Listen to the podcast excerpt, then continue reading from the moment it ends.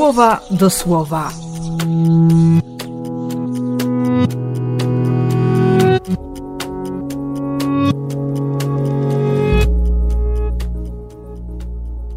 Dziewiąty listopada, czwartek.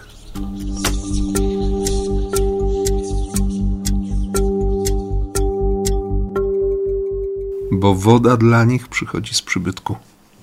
Jest takie źródło niewyczerpane.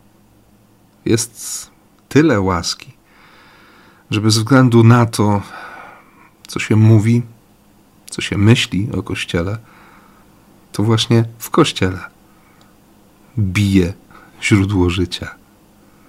A skoro każdy z nas jest świątynią Boga, to, to dlaczego próbować żyć według własnych zasad? On naprawdę wie, co robi.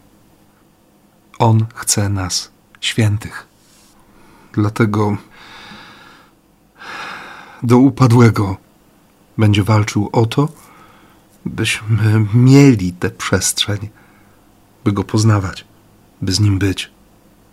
I będzie nieustannie rozwalał wszystkie targowiska, po to byśmy w kościele odnaleźli się jak w domu. Czy trzeba czegoś więcej?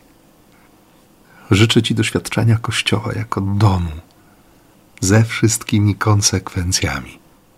Niech się łaska dzieje. W imię Ojca i Syna i Ducha Świętego.